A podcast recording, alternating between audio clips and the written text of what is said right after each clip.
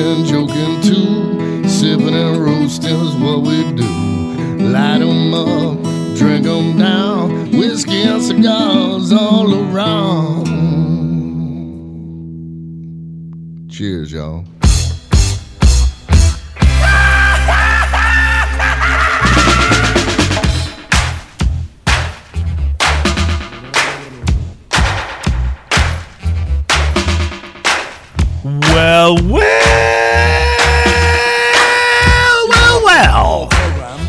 Welcome, ladies and gentlemen, to this fine radio program. This is Smoking and Toast, and it's craft beer, fine spirits, and hand rolled cigars. Welcome to the show, and welcome to not just any show, but show number 125, Ian. So, um, we're uh, 125. yeah, we're a quarter of the way to show 200.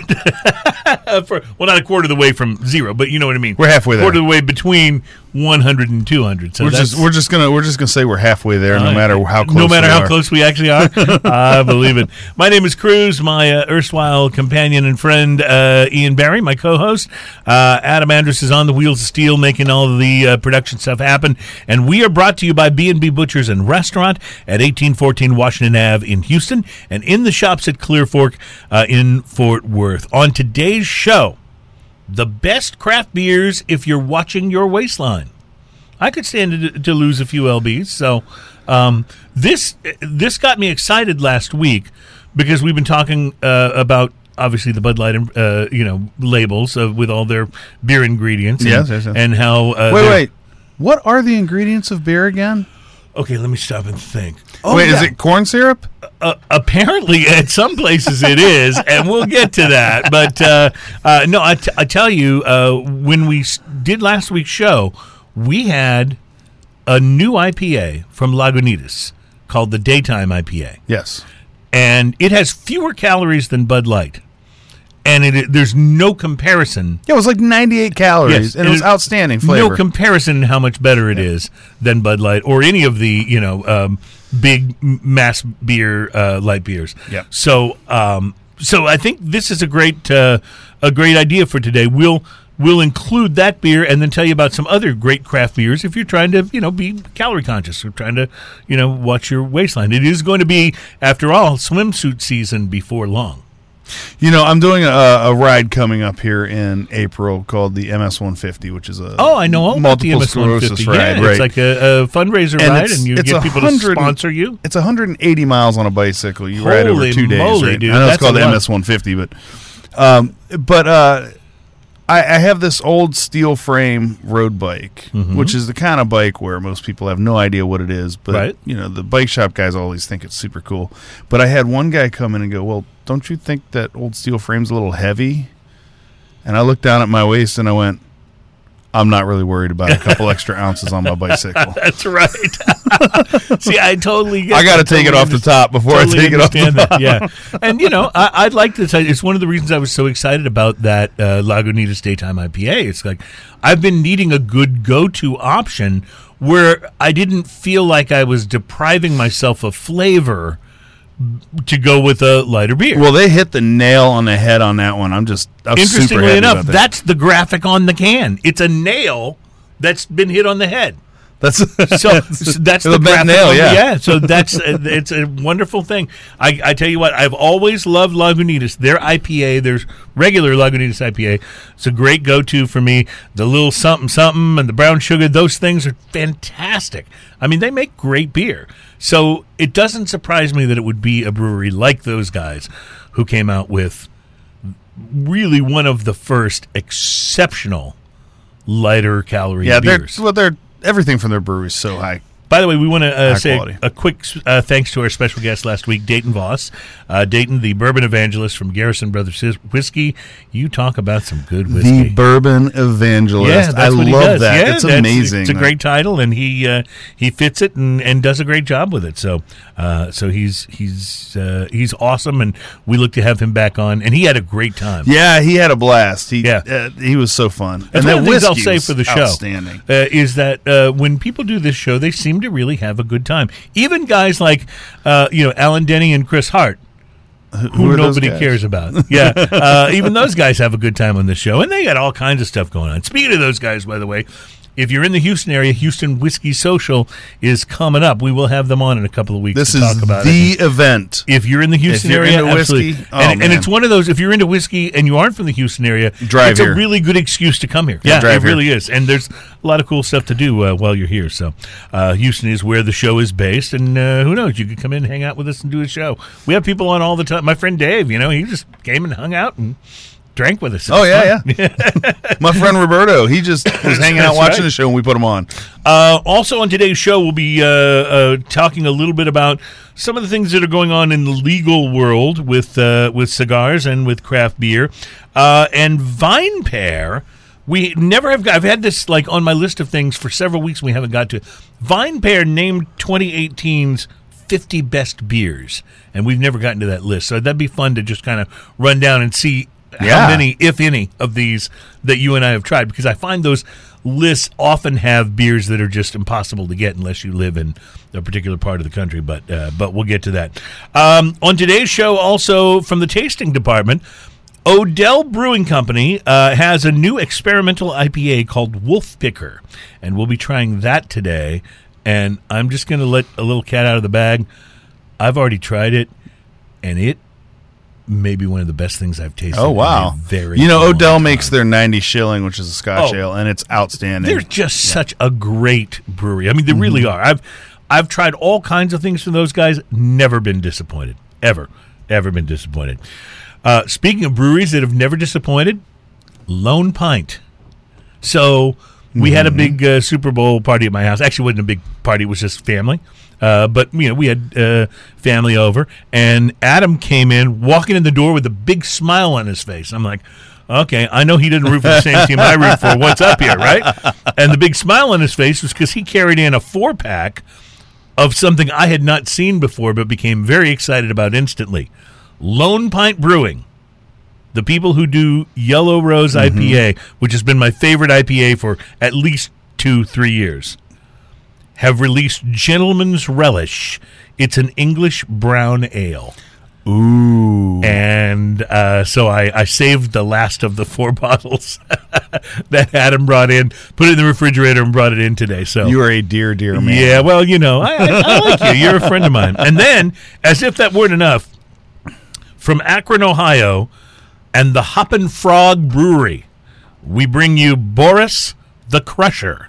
Boris the Crusher. It's an oatmeal imperial stout, and there's nothing funnier, by the way, than an elegant-looking bomber with a name on it that says Boris the Crusher and a picture of a ridiculous-looking frog. That's awesome. so we'll get to that. We'll show you the bottle, and it'll all be uh, a lot of fun. Um, it's uh, it's been a, pretty good week, and I uh, you mentioned before the show that you had stopped in at your uh, at your sort of pre-show haunt, which is uh, over with our friends at Casa de Montecristo. Yeah, it's so it's so handy. It's right around the corner here. So So did it's you, uh, on the way, and then I can leave there at uh, twelve forty five and get here in, In time for the show, yeah. for the show, no problem. Right, in time to start at one ish. Yeah, Yeah, ish, exactly. ish. Our soft one. So while you were there, did you smoke anything interesting? I did. I um went went through the humidors I usually do, and I ended up picking up because the label was awesome. Mm-hmm. Um, and uh, Mr. Adams should have a picture of this uh, coming up at some point in time here. Um, it's a it's a uh, Asylum cigars. Oh, I love straight jacket. Have oh, the straight jacket. Yeah, uh, I don't think I've had one. I'm familiar with it from seeing it in the store. So uh, this is a Christian Eiroa and Tom Lazuka uh, uh, uh, blend. Uh, it's a Nicaraguan puro, um, and it's uh, the one that I picked up was a Robusto five x fifty. Don't let the size fool you. That thing smoked for an hour and twenty minutes. wow, nice. Yeah, like like no problems. Uh, the appearance. Dark chocolate, coffee bean maybe looking, uh, smooth, oily, very firm with a killer band on it. Mm-hmm. Um, let's see the uh, pre-light sniff on this earth leather mocha coffee this is right up my alley i love cigars like this already Mm-hmm. Yes. the pre-light draw i used a punch which is always my first go-to was effortless absolutely effortless wonderful draw uh, the, the the flavors i was getting from the pre-light draw were oak lots of big oak coffee and mocha Nice. uh, the initial light very lightly spicy this one you know a lot of cigars start off big spicy Kind of with a big bang. Yeah. Right. This actually started off on the more mellow side. It was lightly spicy with a little walnut shell, kind of nutty astringency to it. Mocha, leather, big full smoke right off the bat. Um, a little bit of tanginess that it left on the lips, very full flavor, made great smoke rings. You know, I love to do that. Mm. Yes, you do. Leave me alone for a while. I've I'll, actually I'll never entertain learned myself. how to do that. I'm not great at it, but I've I tried. It doesn't it stop me. Yeah, all I do is exhale a cloud of smoke. That's it. So by the time the first third, you know, by the time the initial light was over, and I'm talking about, you know, a half inch to three quarters Mm-hmm. of an inch into the cigar. This is where I start the first third. Uh, lots of pepper. Yeah. Big pepper right up front, but not obnoxious like burn you kind of pepper. Mm-hmm. Just big pepper flavor. Uh, more of that walnut shell nuttiness to it was nice. Mocha sweet creaminess kind of came into it with some coffee and leather. Perfect burn. Nice. Like this thing was amazing. The second third of this, the first thing that happened was the ash fell on me. This seems to be a trend with It you. happens. Yeah, Well, you know, I try to see how long the ash can go. that's what that's what'll get you. Yeah, It, it does, you know, because I like the ash to be as long as possible. Uh, so the ash fell on me, um, and there's no more drama about the ash this time because I, I, I go. Oh, one, I've now learned if the ash gets so long and it falls the first time, it's going to do that every time. It's going to happen. Yes. So, uh, so once the first one falls on me, I'm pretty good. So, um, the the flavors coming in on the second, third. First off, it, it turned into huge flavor and huge smoke. Uh, it's just this is a full full flavored cigar. This is not I want to step in lightly. You know, this was made to be a huge strong cigar. Um, leather, bittersweet mocha flavors, just all over the place. The creamy Wonderful. flavor kind of moves to the front. Um, leaves a uh, sweet tangy flavor on the lips. Perfect burn nice. the third third of this cigar, I got distracted. Uh, I had uh, a friend of mine showed up. I was I had um, put a, a pickup in a guitar for him. He was picking it up from me because he's going to be around the area. So he came in. We started talking, and the cigar went out. I relit it. And No penalty whatsoever. nice. I love when that happens. No penalty at all. Uh, but uh, what was interesting about that third third is some some crazy interesting things started happening. Like the the leather came up more in front, and some dark fruit flavors kind of started showing up in the uh, in it. The oak and sweet creaminess and bitter mocha were just kind of playing around. Uh, sometimes showing up more, sometimes less. Uh, it still blew great smoke rings. Very very full flavor. Perfect burn. Nice. The fourth third of the cigar. I know you're thinking, what? Well, usually, you know, by the end of that. Normally there are three thirds. so normally there are three thirds, but my math, you know, I grew up in the country. So Liberty. I grew up in Liberty. Um, so, uh, but my math's a little different. This is new math. Um, so what happened is I just didn't want to put the cigar out. ah, So I just reviewed the very tail end of the cigar, and there's a picture of it, uh, like a tiny, tiny bit of cigar. It's like slightly bigger than my thumb. It was burning my hand almost. Tangy, sweet, bitter mocha with light pepper and oaky dryness. Perfect finger burn. burner. Yeah, finger burner. Yeah. Yeah, perfect burn. Um, I paid nine dollars and fifty five cents for this cigar. I give it a solid seven. Wow. Yeah, that's no a, doubt. That's a huge doubt. number I- for above an eight uh, for an above eight dollar cigar. If I paid twelve to thirteen dollars for this cigar, You'd I'd still have been perfectly happy, and it would have gotten a great review. so this cigar again was the This was the Asylum Straight Jacket. It The came out apparently, I think, in 2013. yeah. It's been out for a while. Um, yeah, it's been out for a while. I just hadn't tried it. I hadn't made it to it. Mm-hmm. Um, and, and like you know, and there's so many cigars out there. But man, I was super happy with this. I, I will love be that buying more of moment. Yeah, where you go, oh, I have a new, like a new regular to add to the yeah, that's rotation, that's you know? going to be a go-to. Yeah. Like, and that's a little. That's a super premium. So it's not you know like you can smoke it all the time. But I'm gonna. There's definitely going to be a few of those in my humidor from now on. Mm-hmm. Yeah, I like it. I like it. Uh, well, I had, I had um, a super premium this week. Um, as uh, as some people know, and and it's okay if you want to dish out a little uh, hate here. I understand where it comes from, but I uh, root for the New England Patriots. I have since I lived in Boston back in the uh, early days of like the first games that Tom Brady played as a New England Patriot. So I've just stayed a fan. I didn't ju- I jumped on the bandwagon, but I jumped on like right before they got to be uh, successful. So now I'm I'm too good of a fan to jump off just because people are like deciding that they're that they're done with it. So uh, being a Patriots fan, my team was in the Super Bowl. So on Super Bowl Sunday afternoon. Uh, I got tired of watching all the pregame stuff, you know, and and uh, my wife was busy making snacks and stuff because everybody was coming over, and I decided, you know what, I'm gonna uh, I'm going to smoke something special. So I went into my humidor and I pulled out uh, one that had been given to me for my birthday, uh, kind of a special occasion cigar. I thought, perfect, this is a special occasion. And I pulled out the Padron 1964 anniversary Corona uh, that I had gotten for my birthday, and it um, you know, it qualified for me as a special occasion cigar. So uh, I, it was beautiful.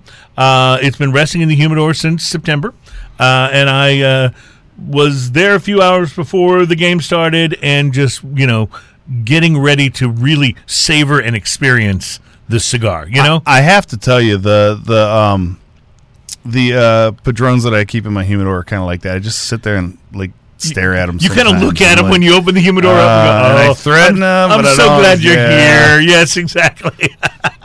uh, so I pulled this baby out. I uh, used my little uh, clippers, my little uh, scissors. Uh, the pre-light, by the way, was nutty and very pleasant, not overwhelming in any way, but just a little bit of nuttiness to it. Um, I uh, clipped it up; it lit up effortlessly. To be honest, there was not a lot of flavor in the first quarter to half inch. Huh. Uh, I mean, it, wasn't unpleasant in any way.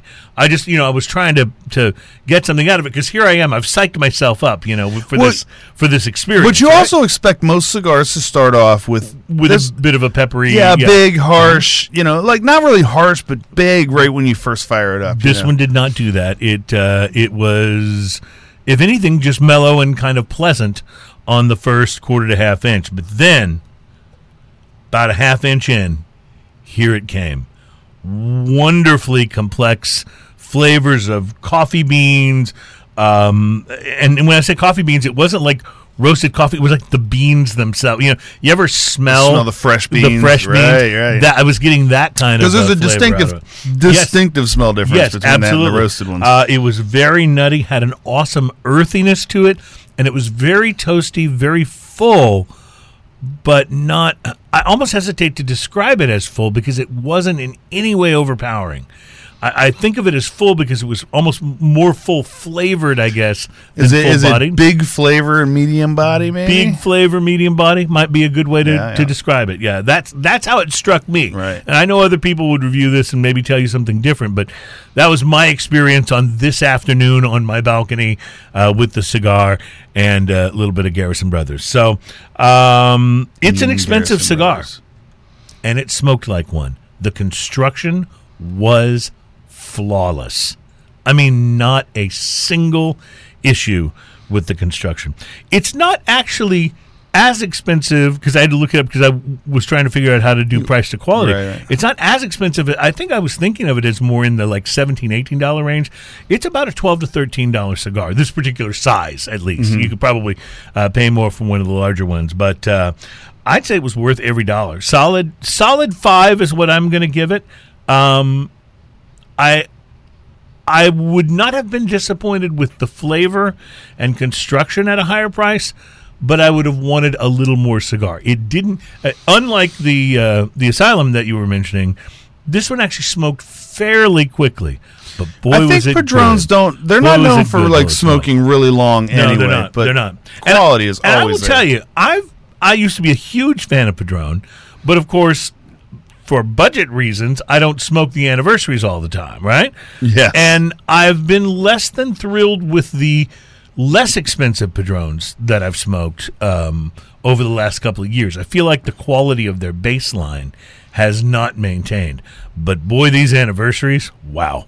Yeah, you know, I've I've never found that the that the baseline their their core Padron has been the the the kind of the go to at that price mm-hmm. point to me. It's not a bad cigar. It's just I've found other cigars at that price point that I actually enjoy more. But man, you get into the anniversary series, it's like tough there's to beat. there's not a time when I walk into a humidor and I don't look at that 45th anniversary and think real hard about it. Ever have one of the uh, 50th anniversaries? I have not had that one yet. Well, uh, that's what Robert Kraft passed out to the Patriots players in the uh, locker room at the end of the Super Bowl. I bet win, that was Which that was kind of like a big story this week. And I guess, well, I guess you know, I guess when your team wins the Super Bowl, like the resulting influx of you know everything from jersey sales to whatever, like you make so much money. So he's a bagazillionaire at this point, Right. And so it was nice he didn't scrimp when it came to giving his uh, uh, players because that is an expensive cigar. Uh, and I've never had one, but uh, but the players all got one after the game, which is You know, I was roaming around the humidor and I saw the uh, the Cohiba Spectre. Ah. I've seen it. I never noticed that it was a ninety dollar stick. Yeah. Holy yeah, cow. yeah, that's tough. That's tough. uh, well, you know, maybe one day we. I was going to say we could like maybe pitch in and split one, but you can't really split a cigar. No, not really. It doesn't really work the same way as like a, an You can't like bomber. cut it in half and go here. You Right, smoke right, this. exactly. if you could, though, I'd be up for that. Uh, all right, when we come back, we're going to taste uh, this IPA that I, I'm uh, I, I life changing. This IPA. I can't wait to try it. Uh, this, that's how I felt when I took my first sip of it. And I, yes, I have tried it. I tried it earlier in the week and, and was blown away. So I'm really interested to see if it strikes you the same way. And um, because we are now in February, the Bud Light uh, eh, label uh, is uh, now appearing on all of their packaging. So I went out in search of the Bud Light ingredients label. And I have a little video that we'll play in the next segment of me searching for the Bud Light ingredients label because I think it's important for you, if you are a Bud Light drinker, to know what's in your beer. Wheat, malted barley, Hops, water. hops, water. Yeah. So uh, we'll we'll go look for that uh, ingredients label uh, coming up in the next segment. Uh, plus, we're tasting the uh, Odell Wolf Picker, and there's a new Colorado bill that's been introduced that would ban smoking in cigar shops. And this is becoming a bigger and bigger trend. So we got to talk about that. nuts. Yeah, that's stupid. Uh, we'll get to that coming up. You are listening to Smoking and Toasting. It's show number 125, and we will be right back.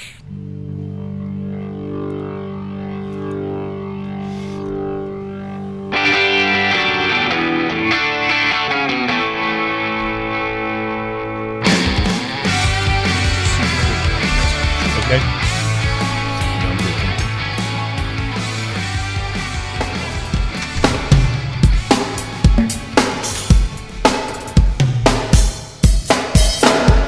Welcome back, ladies and gentlemen. It is uh, Smoking and Toasting, show number 125. We are brought to you by uh, B&B Butchers and Restaurant at 1814 Washington Ave in Houston, in the shops at Clear Fork in Fort Worth. And, dude, we got to have uh, Jeremiah from B&B on the show again soon because the shows are always just more fun when he's here. that guy is He's outrageous. completely out of control, and I love it. I love him for it. Uh, so we are uh, bringing you today, a show today that will examine the best craft beers if you're wash, watching your waistline. Plus, I forgot to mention earlier, we're going to be trying uh, a tequila today, the Epsilon Añejo tequila. I have brought with me for our sampling pleasure. Uh, so looking forward to that too, and uh, uh, and so there's a lot of a lot of interesting things to talk about. But we've been we've been following the story closely because we know that if you were to find yourself somewhere where you were to be in the position to or be forced to uh, order a Bud Light, we know that you are not going to be nearly as happy with that if you don't know what's in that beer. And so, with that in mind, Well, the fine folks at Bud Light are solving this yes, because they, their they've their to great campaign links. Yes, is the and I don't know how much money they spent to do it, but they're going to put I'd say the, first labels. letter's a B. yeah, yeah, Yeah, they're they're yeah. going to put labels on their beer telling you what's in it. Yes, that's exactly right. As a matter of fact, uh, that hits in February. Oh, wait, it is February. We were doing a Oh. countdown when we did our last show. We were on the last day of January. That's right. And so there was only one day left until the ingredients label. So, being naturally curious, as you know me to be, I set out in search of the Bud Light label so I could know definitively and share with all of you here watching and listening to the show uh, what's in Bud Light. So this is my trip to uh, a, a nearby institution where I uh, went into the case and, and uh, uh, bought out a, uh box of Bud Light, a 12 pack of Bud Light, and looked for the ingredients label. So you can follow along with me here. So as you can see, no ingredients label Amazing. after all of that, after millions and millions of dollars that Bud Light has spent so they could tell us that what's in their beer was water, malt, yeast, barley, and hops. How do you The have that memorized? because it's what's in all beer. That's why. Uh, maybe You know, some beer so- has extra cool stuff in it, So their, Bud Light. their whole uh, Super Bowl campaign with the with the Oh. corn syrup thing. Yes. Uh, that was interesting. It was very interesting, and talk about you know some of those commercials were actually very long, yes. and and really I thought they, I thought they were not all that entertaining either. I I knew what they were trying to do. Why but- would they go on a campaign to take one thing of corn syrup somewhere? Why wouldn't they just repurpose that corn syrup? Well, because they apparently don't use it in Bud Light. Hmm. Hmm.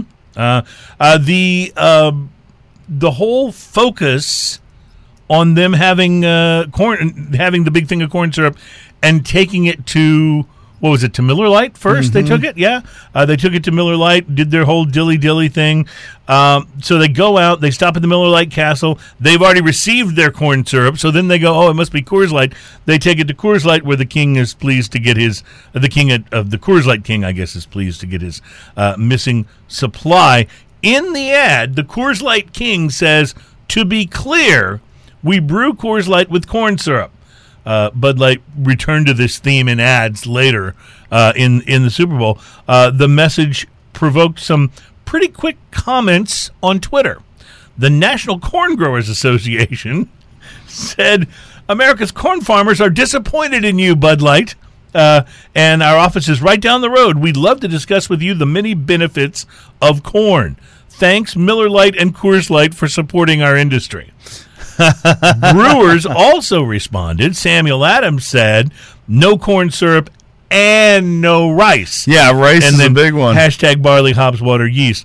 Executive for Miller Coors, which sells both Miller Lite and Coors Light, were perhaps the most wound up about it. Miller Coors tweeted an image comparing Bud Light with Miller Lite on calories and carbohydrates, where Miller Lite wins on both. By the way, it's lower in calories and in carbs. well, I want to pause that. We did our our light beer blind taste test. Yeah.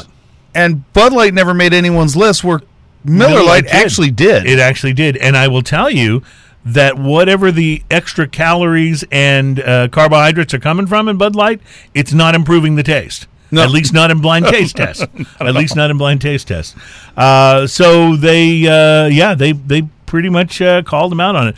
Uh, here's what the uh, Miller Coors Vice President of Communications and Community Affairs said. He says the Bud Light ad says more about their market position than it does about any Miller Coors products. When was the last time AB InBev used their Super Bowl ad to attack a competing brand? Miller Lite's been gaining share for 17 straight quarters, and someone's feeling the heat. So, you know what's amazing about that whole campaign? right. And even the Dilly Dilly Bully campaign, Mm-hmm. as I like to call it. None of it ever addresses the actual flavor of the beer. Right. Ever. Of Bud Light. Ever. Because why Not would they? Even remotely. You've tasted it. they never say, "Hey, our product is delicious." Right. That doesn't even come into doesn't the even come up. like, Right. Yeah. Now the the king and his subjects prefer to drink it. Well, because it's for the many, Right. Not the right? few. Well, uh, you know the whole thing. Like same thing with restaurants. The more flavor you add, the smaller your uh, audience is. You know, no one can complain about Luby's. Right. You know, Exactly. McDonald's. McDonald's. Right. Yeah, whatever. Right.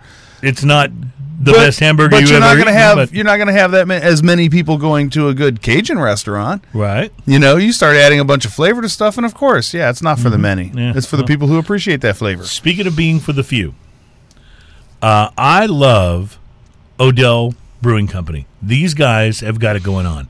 They have come up with so many great beers just over the course of time that we've been sampling beers on this show. We've had, I bet we've had half a dozen different Odell beers that we have loved and, and raved about. Um, I was uh, shopping and found that they now have an experimental IPA called Wolf Picker, and I'm going to show the can to the camera here so you guys can see uh, Wolf Picker. I don't think we have our beer cam set up today, but you guys can see it on there. Uh, Wolf Picker is what they call the hop harvester. It's a classic hop harvesting uh, machine. They call it Wolf Picker. And on the can, it talks about how they want to really know and understand their hop farmer at Odell that they have very close relationship with the farmers who actually grow uh, the hops. It's a decades long relationship, and their obsession with um, uh, this is what it says on the can uh, with new talent has the uh, in the world of experimental hops, and so they have come up with a uh, a newcomer hops known as Strata which brings notes of grapefruit, peach, and mango uh, to an IPA. So I read this on the can as I was pouring my uh, myself one of these, and I just want to I just want to pass the can over to you because I want you to get the aroma that met me as Oh, soon wow. as I opened the can. That is like the mango is right up front. Big and lots of mango. Yeah, Yes. lots of mango. And I'll tell you, um, well, actually, I don't want to say anymore. I want you to try this. So I'm going to pour that and pass it over. Um, I have already tried it, but I will uh, sample it again to see if I get some of the same things. And, it's it's uh, interesting because it's mango and a little piney. Right. and it's and it's a it's uh, what did I say? Strata was that the name of the hops? Mm-hmm. Yes, uh, Strata. Uh, so this is a new hops. I don't think I remember having any uh, beer before, at least that I knew was using Strata hops. So whether it's a new strain, just something. Uh, again, this is their experimental uh, beer and. Uh, their experimental IPA, but you can pull in the mango and maybe even a little bit of the grapefruit on the nose before you even taste. And I will say This is very very oddly awesome. That's a good way to say it. Yeah.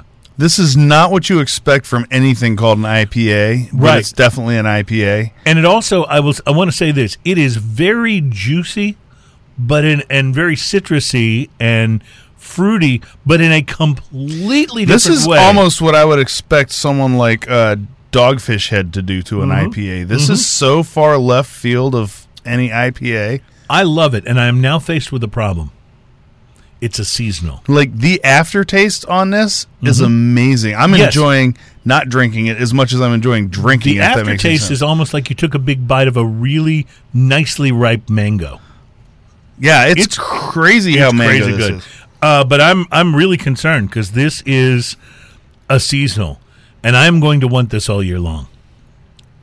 I don't know if this will go with a cigar. Have you tried that? Have it, but I'm wondering if it might because the mango on the finish keeps it from being bitter. Well, there's that. It's not too not too bitter. I'm just wondering how the bright flavors, maybe something like a candela or something a little left of center Mm-hmm. Maybe so. cigar Yep. wise. Maybe so. It's really really interesting. It's so interesting. I want to keep trying it. Mm-hmm. Mm. Like that's that's one of the more I love it. This is unusual IPAs. this is one of my favorite IPAs I've had in a very long time. Oh, I can see why. It reminds me of what I love about Lone Pint's Yellow Rose, but it's more fruity than that is. It's interesting because it has balance. It has a lot of uh it has a lot of flavor on the aftertaste. So it's almost back balanced a little bit, but it's got enough malty fun in the front. And it's not a malty IPA, but it has enough there to keep it to keep it from not having any flavor in the front. The middle of it just is real smooth and then the aftertaste is Is mango mango, mango. ridiculousness. hmm It really is. I'm I'm interested too because and this can that I poured from is very cold. I've only had this super cold. I wonder what this would be like a little closer to room temperature. We're gonna pour a little in here. if I would like it as much. and uh, and I'm going to set it aside, and we'll try it in a few. Okay. Uh, That will be uh, very interesting. I'm letting yeah, that. we're going to set this aside and let that warm up a little bit and see how That'd it be tastes. very interesting. For me, I love this. I give it huge, huge thumbs up. If you are a person who likes the concept of the more sessionable IPAs or the juicier IPAs, Yeah, this may be for you. this has a little bit of that juicy feel. It's very fruity. Mm-hmm. It's very different. It, it's fruity in a very different way, though, than a juicy or hazy IPA. right, A which New- are it's not the New very England one at very strictly citrus. Right. And, And this and is- they have and that that uh, happens more in the middle of the tongue. This happens more on the finish. Um, wow, I I really I really dig it though. By the way, I see you looking at the comments on our uh, on our I- Facebook feed. I just- am. I just wanted to uh, to point out that uh, after I uh, admitted to being a, uh, a fan of the New England Patriots, uh, one of our buds on on here, I think it was.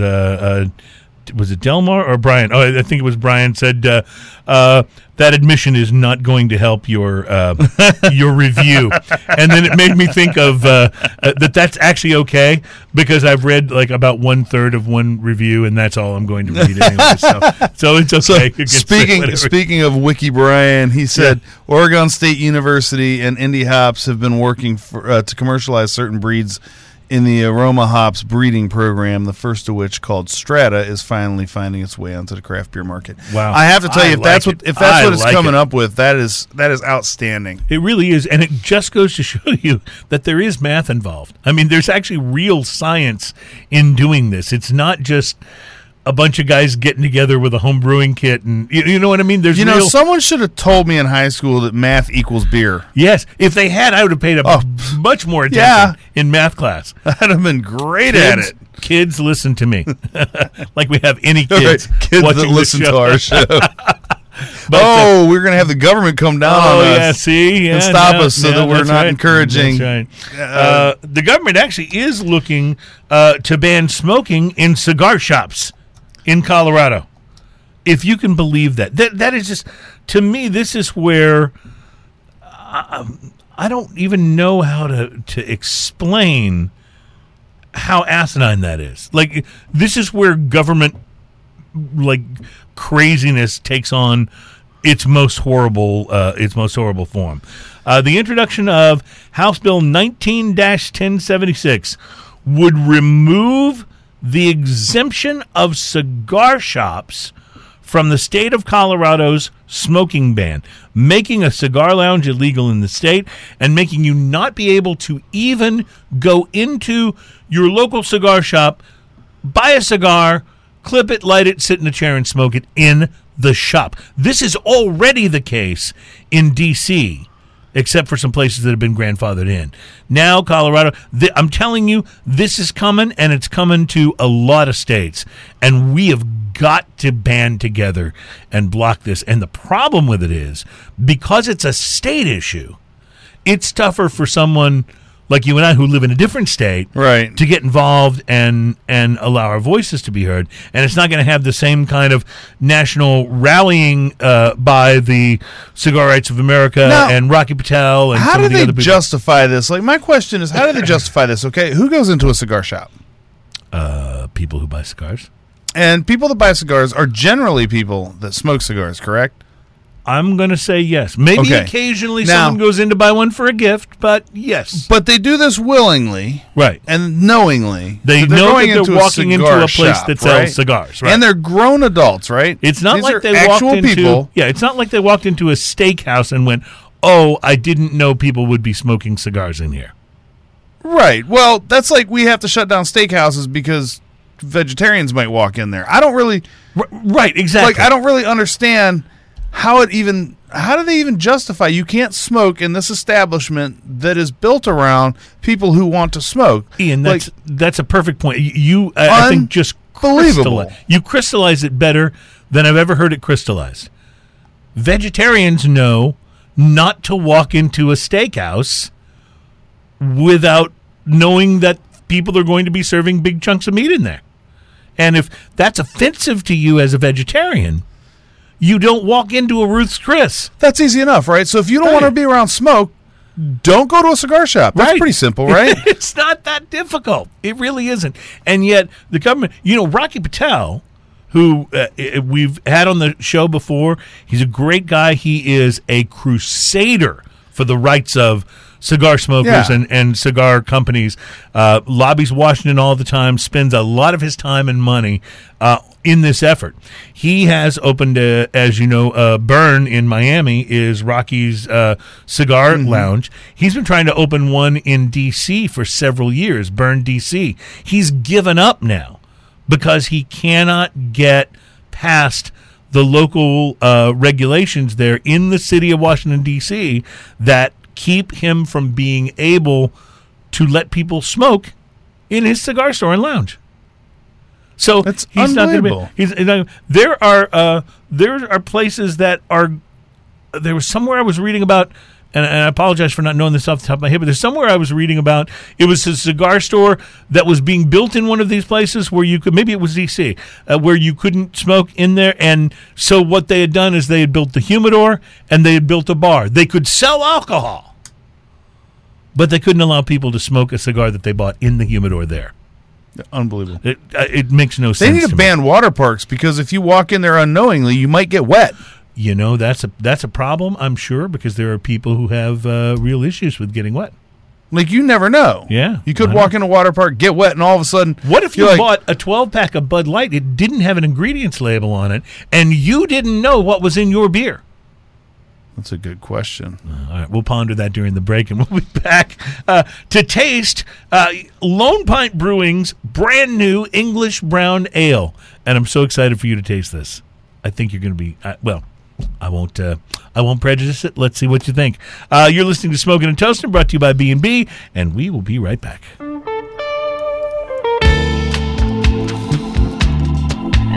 Oh, nanny state saved me from myself.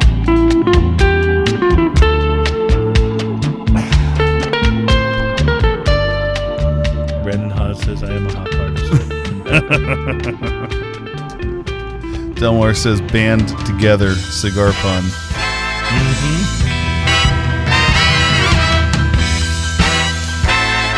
Welcome back. It's Smoking and Toasting. We are uh, on show number 125, a quarter of the way between 100 and 200. Our, our 100th show was such a blowout. I don't know what we're going to. We may have to rent the George R. Brown Convention Center for our uh, uh, for our 200th because it's like it's going to be nuts. Well, you know what's feeling. funny about the 100? Like we invited everybody we had on the show and a couple extra people beyond Mm-hmm, that. But the people that couldn't make it still, like when we run into them, like, oh man, I wish I was there for the 100. I heard was- about it. It was fun. It was fun. uh, and people say that about the uh, it's okay. We're too. halfway to the 200. Yeah, we're, well, no, well, yes, we are halfway, somewhere near halfway to the 200. I tell you, it's a good thing I'm not a, a brewmaster because math is uh, is not my uh, strong suit. So, um, I was uh, looking at the bottle of beer. You pointed this out that there is an ingredients label on the bottle of Gentleman. Yeah, they're Relish. trying to be just. They're trying to be brown just ale. like Yeah, Bud Light. Yeah, that Lone Pint. You're copying Bud Light.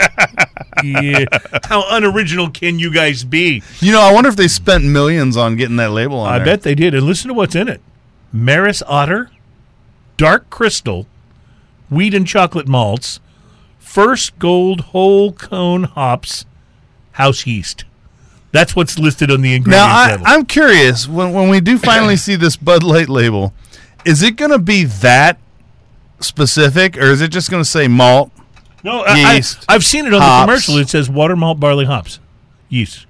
I don't even know if it said yeast. Now, read, read that one more time. right. How specific is this? Maris Otter. And by the way, maybe Brian can jump in uh, on Wikipedia here and tell tell me what Maris Otter is. Is that a hops, or are they just being interesting and colorful?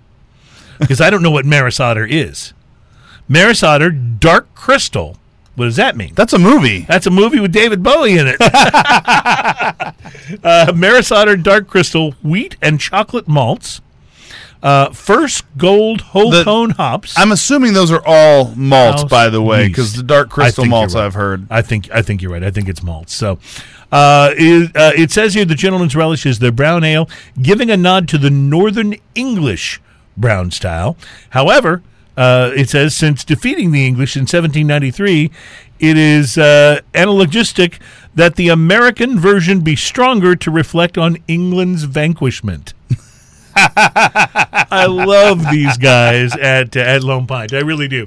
Even if they copied Bud Light's ingredients label. So, Oh, that's uh, hilarious. Ian, it's six point two percent. So uh, let's open this now and get. Uh, Oh, that was awesome. that was pretty good, wasn't it? Um, I and I just love the old uh, pirate captain on the front of that there, and and how he scarred, pirate- how he's scarred over one eye. Yeah, and he doesn't have a he doesn't have an eye patch, so they went a little left of center there too. Yes, they did. They the, the eye is definitely scarred. As you Okay, can Maris see. Otter is an uh, is an English two row malt two row Two malt. roll malt. Okay, well, I suppose that goes along with doing the uh, the English style brown ale. So Oh, this smells it makes amazing. Uh, it makes a whole lot of sense. Well, let me. this just smells like I love it before I even try it. Well, I I have a feeling. Let me just back up and say. I have never tasted. Well, I, I'll take that back. I've only tasted one thing from this brewery that I didn't think was amazing, and he brought it on the show. and he brought it on the show. I think to test us because to see if we were just fanboys that that wouldn't you know that wouldn't say anything, right? uh, but he did bring when he came on the show, the brewmaster from Lone Pint. Uh, he he brought several things that were really delicious. Not this, by the way. oh, they did it. Uh, uh, they did it. they did it. You want to just jump in and I'll tell the this story is in a minute. okay. Yeah, I'm sorry. I'm sorry. Yeah, hit to interrupt, but this is exciting. This is delicious. Well, it is really good. Um, So a couple things. A lot of brown ales uh, they make so sweet, which is okay. I like sweet beers a lot of times, but this is bitter brown. This is this is more traditional. yeah. Um, this is almost uh, bitter, like an ESB uh, kind It's, of it's finish got like to a it. bitter chocolate vibe to yes, it. you know? yes, yes. Yeah. Very much like bitter, like dark, dark bitter chocolate kind of Mm-hmm. vibe to it. And a very pleasant kind of bitter, by the way. Not something that It smells sweeter than it overly actually is. hopped bitter. It's not that kind of bitter. This is outstanding. I love It this. really is. You know, we like a lot of beers. We should probably address that. Well, we've been accused of liking everything on our show, Yeah. which is not entirely true. Yeah, not, not entirely However, true. beer is good. Beer good. And in my book, beer equals smiley face.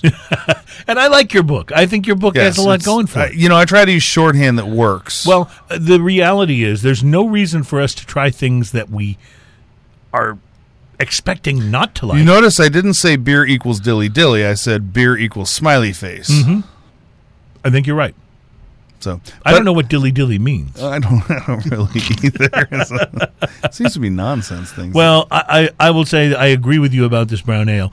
And when we had the brewmaster on from from Lone Pint, he brought a number of things that were all delicious. Brought them in growlers, and uh, then he poured us one, and we were like, "Well, I, I don't like this." as We were trying to be nice. We're like, "I don't like this as much as the others." He's like, "Yeah, I don't think this one turned out good." Like it was just, it was, it was hilarious to us that he would bring that. Uh, but yeah, it wasn't that good, and yet at the same time the other stuff that he brought was.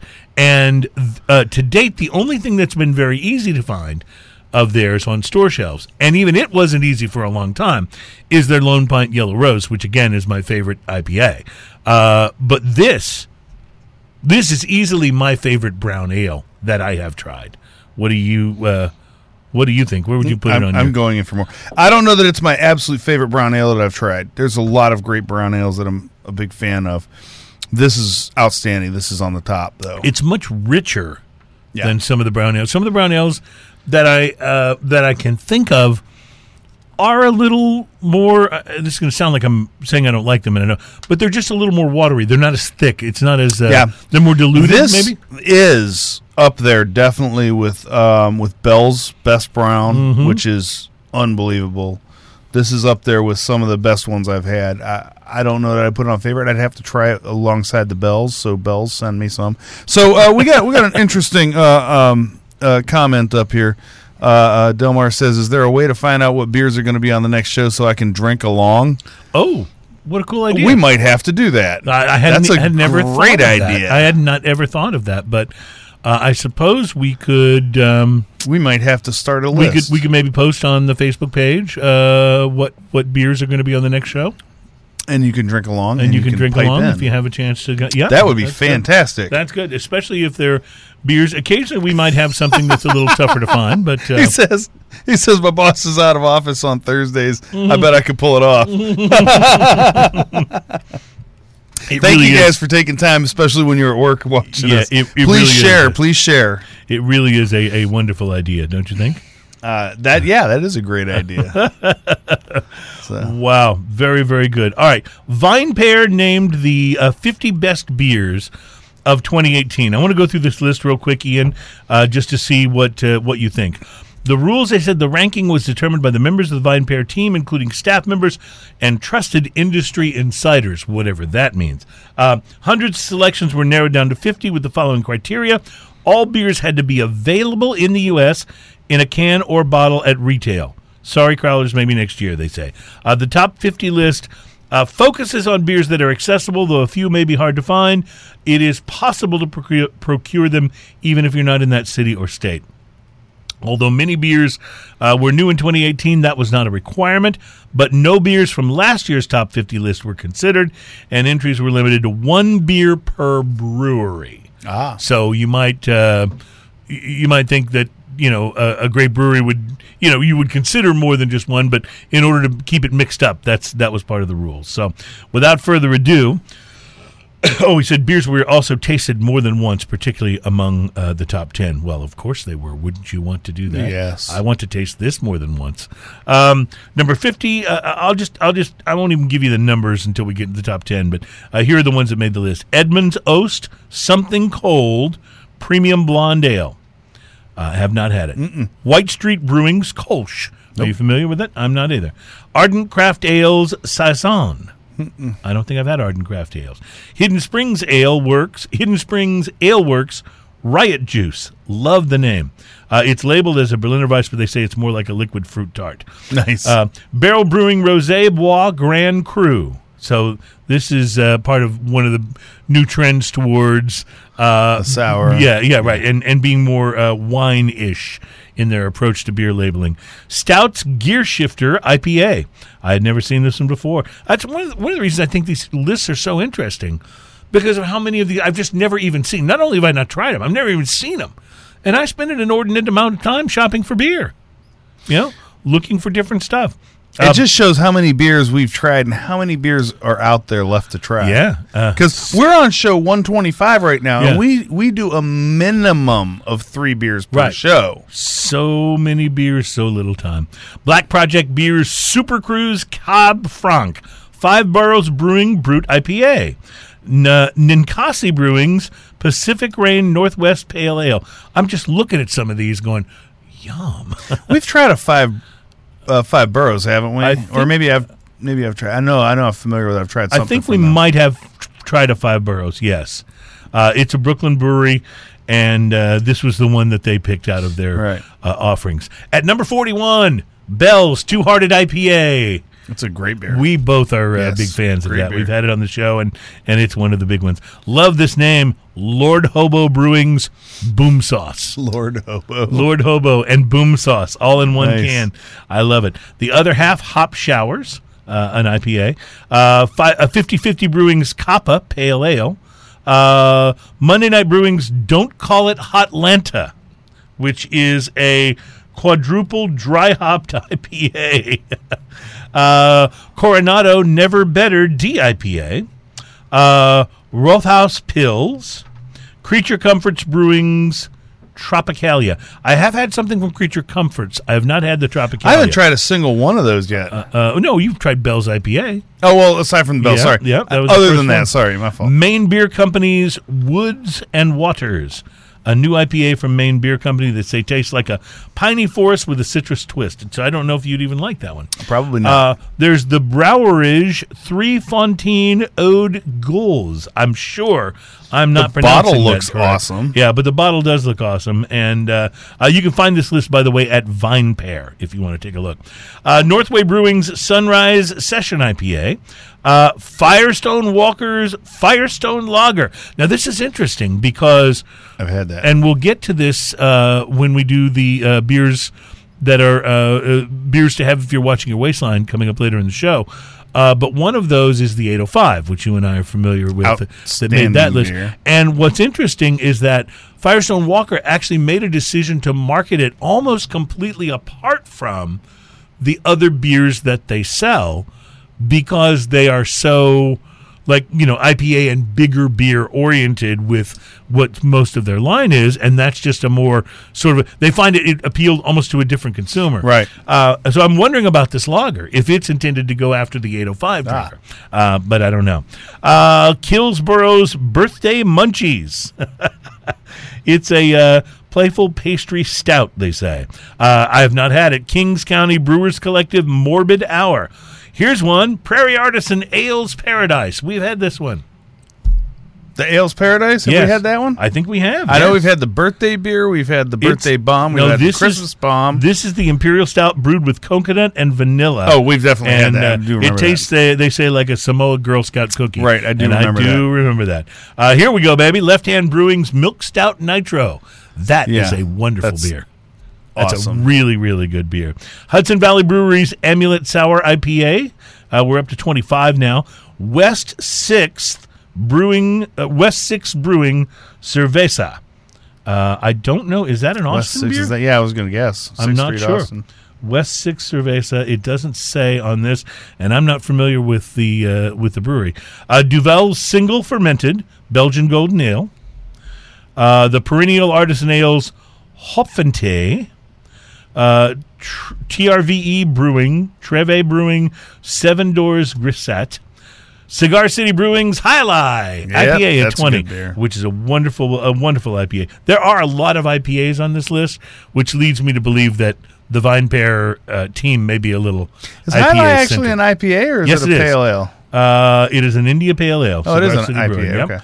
Uh, they It's- are the It's fa- kind of borderline IPA then. Jai Alai, by the way, made news in 2018 for becoming the fastest growing independent beer brand in the country, as well as the number one selling six pack of craft beer in the U.S. Grocery. By the way, we're talking about Grocery this, this sector. Mm-hmm, Lone Pint um, Uh, uh, brown ale. The uh, have some more of. The Cigar City Maduro is an outstanding. Oh yes, ale. and we have had that, and it is wonderful. Yes. wonderful. At 19, Grimm Artisanal Ales Galaxy Pop. At 11, Odell Brewing's Cloudcatcher Milkshake IPA. have not had that. I have. It's good, but I'm going to send you this way if you're going for an Odell IPA. uh, it's good. I like this better. Uh, but it is a good, a very interesting IPA. Live Oak Brewing's Grodziski uh, comes in I've at number 17. that. Now, Live Oak uh, Brewing, obviously from Texas, uh, but I've not had the Grodziski. It's uh, Live Oak makes one of the best Hefeweizens in existence, and I will put the hands down on that. It's a Polish smoked wheat beer. I have no idea what's. I don't know what that is. I'm, I mean, I know what it is, obviously, but I, I, I don't know what that means in versus other uh, sorts of uh, wheat beers. Uh, the Funkwerks Saison de Houblon I've had quite a few of the Funkwerks, man. Their Tropical King is amazing. have not had that particular one though. Uh, South Norte Beer Company's Agavemente. It's an agave lager. Uh, Otter Creek Brewing's Daily Dose IPA comes in at 14. Jack Abbey's Craft Lagers Copper Legend Oktoberfest. Well, I tell you what happens when you look at this list, Ian, is you just go, I got to try all, All these of these, beers. yes. Like, yeah, I really want to. Breakside Brewery's Rainbows and Unicorns Session IPA. Interesting name. I like it. Westbrook, Westbrook Brewing's Lemon Cucumber Gose. Now, I'm going to just say, I love the whole Gose thing. I, it would be challenging for me to like anything with cucumber. See, I'm not a cucumber the guy. cucumber Gatorade is amazing, and I love it. I might like that a lot. Uh, they say it's tart and thirst quenching and wonderful. Night Shift Brewing's Nightlight, uh, which is uh, a beacon of the craft lager movement out of Massachusetts. Number nine, Wiley Roots Brewing's Citradonculus DIPA. Citradonculus, I love it. Double IPA from Wiley Roots, and it comes in at number nine. At number eight, Tin Roof Brewing's Voodoo American Pale Ale. Um, IPA is is uh, is an interesting, uh, obviously, uh, what the chunk of the market segment that IPAs have gotten. But pale ale is kind of quietly doing its thing. Well, APA as Right, its right. own thing because we tried that uh, drum roll APA that was from uh, Odell Brewing, Odell's, thank which you. Mhm. fantastic. Wonderful, too, yes, yeah. absolutely. At number seven, Allagash Brewing's Farm to Face. Now, I've had a number of Allagash Brewing's uh, beers, Farm to face, but I've not had that. the Farm to Face, and I love it's beer made with peaches. Farm to Face. At number six, Finback Brewery and Collective Arts Brewing's Canada Spritz Blackcurrant Brut Double IPA. Uh, at number five, Industrial Arts Brewing Wrench. Uh, Brewing Wrench, one of several stellar IPAs, they say, from Industrial Arts. Again, a brewery I don't think either of us have been able to Hmm, no try. idea. Uh, at number four, the Crooked Stave Artisan Beer Project Sour Rosé. You're going to see more and more of these wine influenced beers in the next year. This is going to be a huge trend. Seems Huge, to be. huge trend. At number three, the Beachwood Blendery Funk Yeah. Uh, it is a. I just uh, love the name. yeah, a Cantillon Goza, uh, or as close as you're going to get to one uh, stateside. They say. You know, uh, five years ago, you would have never seen any of these gozas on the market. Oh, I know, There were I know. very, very few even available. At number two, Two Roads Brewing's Tanker Truck Series Sauvignon Blanc Gose. Ah, there's that Again, wine influence. Yep, yeah. and and and the Gose, and at number one, and I so applaud this at number one, Sierra Nevada Brewing's Hazy Little Thing IPA. Fantastic. One of my favorite go-to Fantastic beers. beer. I just absolutely love it. It's easy to find. Uh, it says here in this that uh, Sierra Nevada made an epic comeback in 2018. For years, its pioneering pale ale was overshadowed by newer breweries' trendy releases, but with Hazy Little Thing, Sierra Nevada was back in the limelight, and uh, and well deserved too. The beer's available in all 50 states. And it's just good. It's it's it's one of my go tos. We've had it on the show. Well, you know, so my HEB by my house, and I like HEB as a store generally, but uh, the HEB by my house has a terrible beer aisle. oh man, I hate Like it that used to be better. About a year ago, it was better. Um, but now you go down, they just redid the whole beer aisle, and there are about seven or eight doors worth Mm-hmm. of just Bud Light. Like it's just all blue. Um, and then there's a few doors of Miller Lite, and then you have the craft beer section, which is now completely covered with AB InBev craft beers. Right. And then that beer, which is good, Yes. a few St. Arnold's, Mm-hmm. and you might be lucky if you find something else. Okay, so this is happening more and more, and here's the thing, and I'm gonna and I'm gonna say this to everybody who listens to the show that's a craft beer fan. It is so much easier for the people who are in charge of stocking that beer shelves to do it that way. First of all, they're already dealing with AB InBev's uh, salespeople anyway, right? So, the, and these people are coming in and they're giving them good deals on this and good deals on that and whatever. And but part of what those guys, those AB InBev sales guys, are trained to do is to push you to make their products your craft beer and not have you worry about all that other stuff. And to the the store, it's easier that way.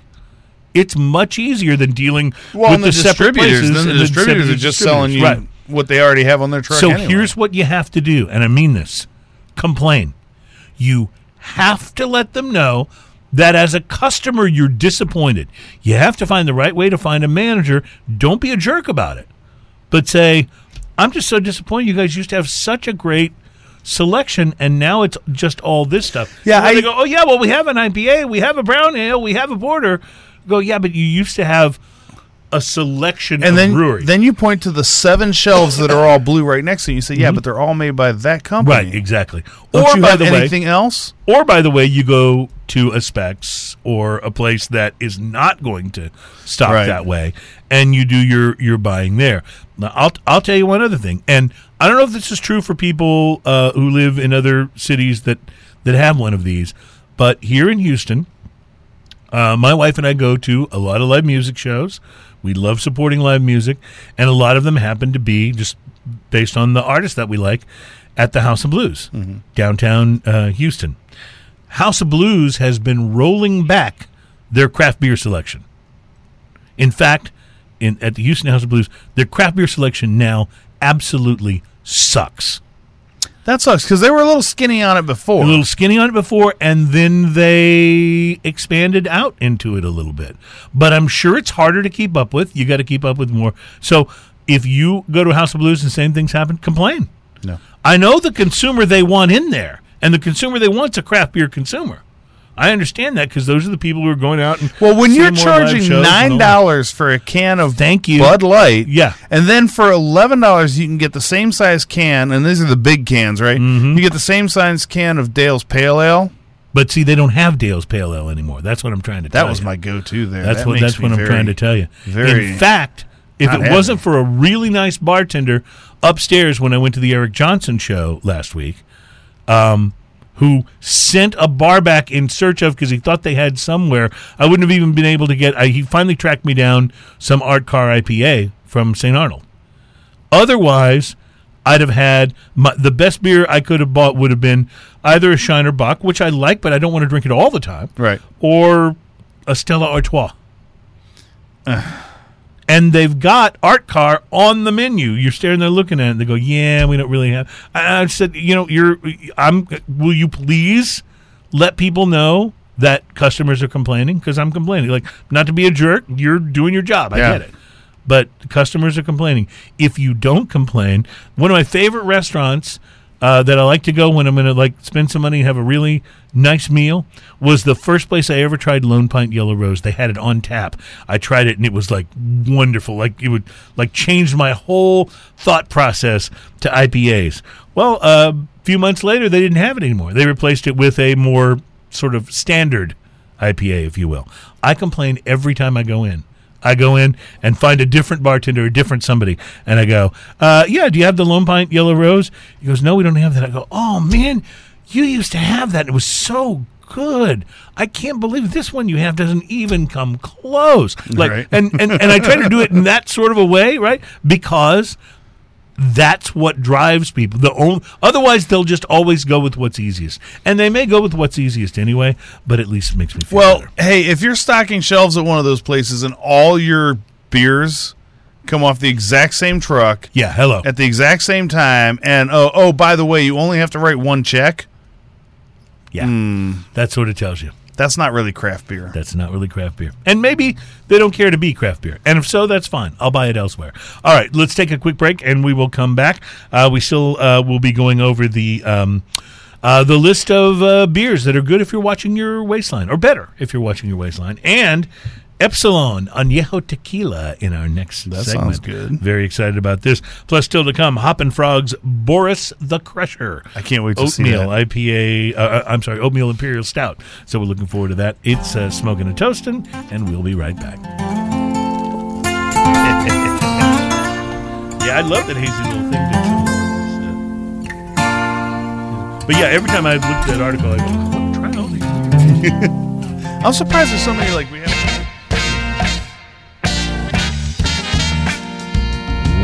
Welcome back, my friends. It's Smoking and toast Toasting show number 125. We'll be getting to the best craft beers if you're watching your waistline. Uh, we're brought to you by B&B Butchers and Restaurant at 1814 Washington Ave in Houston and in the shops at Clear Fork in Fort Worth. And mentioned this, uh, but when my buddy Dave was in town, we went to B&B Lemon and I had a great experience there. It was cool. But the one thing that cracked me up was the lemon tree outside the main window with one lemon on With it. one lemon I was like, how did they do that? You know, in the dead of in the dead of winter. Um, so welcome back to the show. We are um, really excited about uh, a lot of great things going on in the spirits world and in our uh, upcoming uh, uh, shows. We are going to be, um, and you might watch for this if you're around on Sunday afternoon, because I think we'll pop on and do at least a piece of this live, and then we'll capture the whole thing uh, for um, uh, for next week's show. But we're going to be speaking with the master distiller from Glenmorangie That's on be Sunday afternoon. awesome. Probably around two o'clock central. Two o'clock, right? Yeah. So uh, really excited about this. Obviously, we'll be uh, uh, tasting a little. Uh, That's that's like that's like rock star right that's there. The oh, master oh, to you and me. Yeah, it's like it's like we're you know For we're we're sitting down with Keith Richards. You Yeah, know, that's that's what it's like. I mean, it's going to be like a right? big big deal. That's to not you and me. You know, and there's one thing like I'm the, geeking the out. reps are great. Oh, You I know, love him. Yeah. the reps are Dan fantastic. uh, yeah, uh, he is lo- so fun, wonderful so dude. knowledgeable. And he he ends up doing a bunch of classes and stuff. I see. Uh, He's very very good. yeah, and uh, but to meet the guy That that has yeah, this is what he does. Yeah. that's amazing. so Especially on a brand that's been around for that long. So that'll be a part of next week's show, number one twenty six. Uh, but if you're around and uh, you know kicking around, have Facebook open on Sunday afternoon around two o'clock. We'll do at least a portion of it uh, Facebook Live, so it should be fun. It won't be like a full show. We'll just do a portion of the interview, which will become a part of the full show next week, and then the following uh, weekend. Well, we got some exciting times coming We, up. you and I, and uh, Adam, our producer, are headed to Honduras, where we're going to be. And I don't know the status of internet uh, where we're going, but we're going to the tobacco farm, the plantation, and the um, uh, the uh, uh, factory where the cigars are cured and rolled. And I'm so excited that we're going to be you know in the middle of all this able to talk to the rollers able to talk to the uh, the master blenders and able to talk to the farmers and really kind of take in what it's all about. So if if the um, if the internet works we'll do some of this live. If we're having trouble with that we will capture it and bring it back and include it uh, obviously in upcoming shows. So Uh, just really excited. I'm I so mean, excited. The folks, uh, the folks from JRE, and uh, and of course we had um, Tom Poehler on the show a while back, and it was through that that we got invited to to come to this, and it's it's kind of a big deal. Yeah. Yeah, I'm I can, I can hardly do contain you, myself. Do you think we need to pack cigars and take them with us? Uh, Well, you know, I'm I'm gonna go ahead and not bring cigars and just Yeah. see what Yeah, happens. see what happens. I'm Okay. throwing that one out in the wind. All right, that sounds like a plan. So Now- those things are coming up. We are very excited. So you have this Espolon um, in your hand there. I've seen this brand so many times over the last few years, and I've never tried any of their tequila. and I haven't either. Uh, you usually in most stores can find the uh, Blanco, the Uh-huh. Reposado, and the Añejo, and it is a very inexpensively priced tequila. I want to say um, a few dollars a bottle less than even most of what you would normally consider the um, you know the lesser priced premium tequilas, Right. right? Uh, and so uh, I've never tried it. I do see it behind the bar a lot too at different Yeah, places. I've been that, seeing it. uh, that make margaritas or that uh, where you can buy tequila. So I thought, you know, it's as good a time as any, and we'll just start with their añejo. Now I do love their whole skeleton Day The of the Dead artwork artwork on there, thing yeah, they it's pretty going on, awesome. which is not that unusual for a tequila, but I still I still like it, and uh, I've actually heard from people I know that have tried this that they really like it. So I didn't get much of a sound there, so I'm just going to try that again. That's A little bit of that time, yes. Uh, so, well, I will tell you. I love how you persevere with the sound effects. If you don't get it the first time, you know, it's you uh, try again. It's trial and error, but you got to do what you got to do. And I think sound effects are important, and that's why we invest on this show so much money into sound effects. yes. Well, we have one machine that is pre-programmed, mm-hmm. uh, and then the rest of them we do live With a little Like, tiny, tinny speaker. We don't we don't skimp on the uh, beer opening or uh, liquor opening Liquor sound opening effects. sound we just effects. don't. That's right. We, you know, it's You got to put your foot down important. somewhere. So Espolon uh, tequila, it is 100% pure agave, uh, handcrafted in Los Altos, the highlands region of Jalisco. Uh, it uh, reveals the essence of Mexico. At its core, the spirit of the iconic leader is a symbol synonymous with Mexico's proud history. So, It smells like tequila. like well, it smells like buttery tequila. Yeah. Like- it's got a buttery look to it. Now, It the, uh, smells like the Blanco and the tequila. Reposado colors are a little bit different. The Blanco is pretty much pure silver color, but wow, you're you're right. It smells like buttery agave. It tastes like buttery agave, Mm-hmm. like in a great sweet kind of way. This one has heat in a funny spot that I'm not used to. It's like Actually, I really like this. Yeah, it's good. It's uh it's got heat in a funny spot though. It hits right before you finish swallowing. And uh yes. uh, yeah, it's just right there. It's just a little snap of heat. Mm-hmm. And then you swallow and it's this warmth that, that follows kind of past. Yeah, yeah. flows back through. Yeah. Um, I will say, from a taste standpoint, it is very. Uh, I'll use the word accessible. Uh, it's a good tequila for people who go, "Oh, I don't know, I struggle with tequila. It's a bit much for me." Because the butteriness to it, it's almost like as Chardonnay is to white wine. You know that sort of butteriness. This is to tequila. Mm-hmm. I bet this a- would make a wicked margarita. Mm.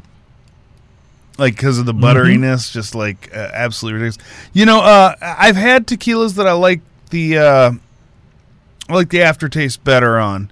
This is not bad. Uh, it's a little greener than some of the ones we've had on here. But then again, what's the price point on it? Uh, I want to say it's uh, less than thirty dollars. oh well, less than thirty dollars for the añejo, That's a that's you a, know?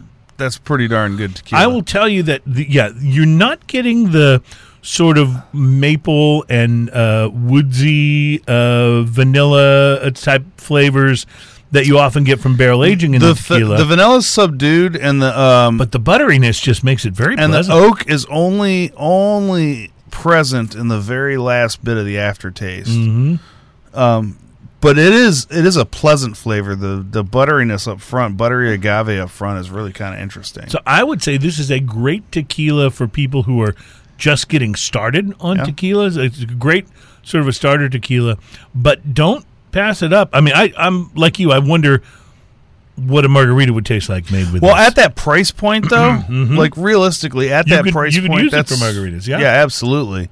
You can mix it and not feel bad about it, and I bet like being able to use this with a little interest to it and a, and a good margarita mix or a homemade margarita mix would make really outstanding margarita. Not that it's bad by itself by any means, but Yeah, no, I enjoy it for sipping. Now, I'm interested now in whether the Blanco and the Reposado are uh, more agave forward because this is just it's butter forward. it's the best way I can, It is. This best is way real buttery. You know, very much so. Wow, uh, I'm kind of digging it. I do have to say, kind of and digging it looks buttery. It looks buttery. It What's What's buttery. interesting is it's a little more pale straw than what you usually see in an onion. Correct. Hill. Correct, but it, it really it really kind of works. It really kind of. I could see this being something that you open the bottle, you pass it around, and then everybody has more. It's one of Yeah. those that would you know what I mean. It's not Yeah. one of those where you take a look, oh that was very interesting, and then you put the bottle away. It's one that you once it's open, you're going to continue uh, continue to sample it. Yeah, I mean, I've I've had better tequilas than this, but I don't know if I've had better tequilas at that price point for for what this is. I agree. So I agree. I think it's quite good. Um, okay, so I tell you what, we're going to do a little bit of a short segment here, but we're going to come back in our final segment. We're going to uh, taste uh, Boris the Crusher from Hoppin' Frog. It's the oatmeal imperial stout, and we'll be sharing with you the. The uh, best craft beers if you're watching your waistline. And I already have a couple to add to the list that we have. So I'm looking forward to this. And uh, you're watching and uh, listening to Smoking and Toasting. And we'll be right back. man, those guys are cool.